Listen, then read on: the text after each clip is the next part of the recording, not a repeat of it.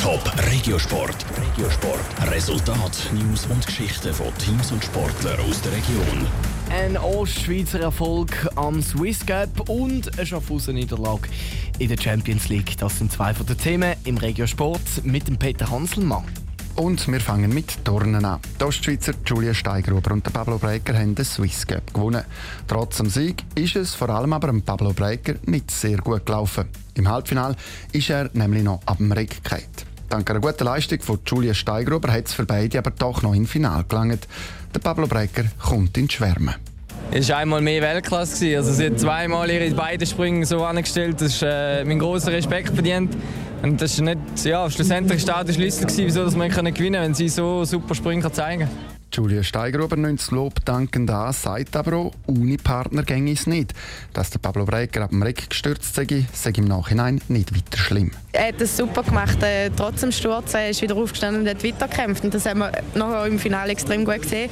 Er hat so eine gute Barrenübung gemacht, die uns nachher zum Sieg geholfen hat. Vor 7000 Fans im Hallenstadion sorgen die beiden Ostschweizer also für den ersten Schweizer Sieg im Swiss Cup seit sechs Jahren. Und zum Handball. Weniger gut ist es nämlich der Kadetten Schaffhausen gelaufen. Im Champions League-Spiel auswärts gegen Skieren aus Dänemark haben Kadetten keine Chance und verlieren deutlich mit 22 zu 32.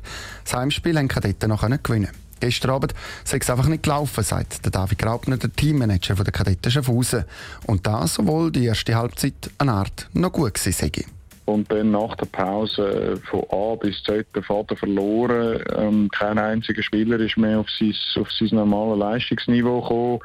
Ganz ein Haufen unerklärliche Fehler gemacht. Der Gegner ist Goalie regelrecht aufgebaut. Und dann eben mit 10 Goal Rückstand verloren.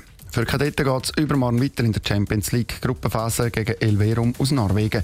Und dort braucht es einen Sieg, wenn Kadetten die Gruppenphase noch überstehen Top Regiosport, auch als Podcast. Mehr Informationen gibt es auf toponline.ch.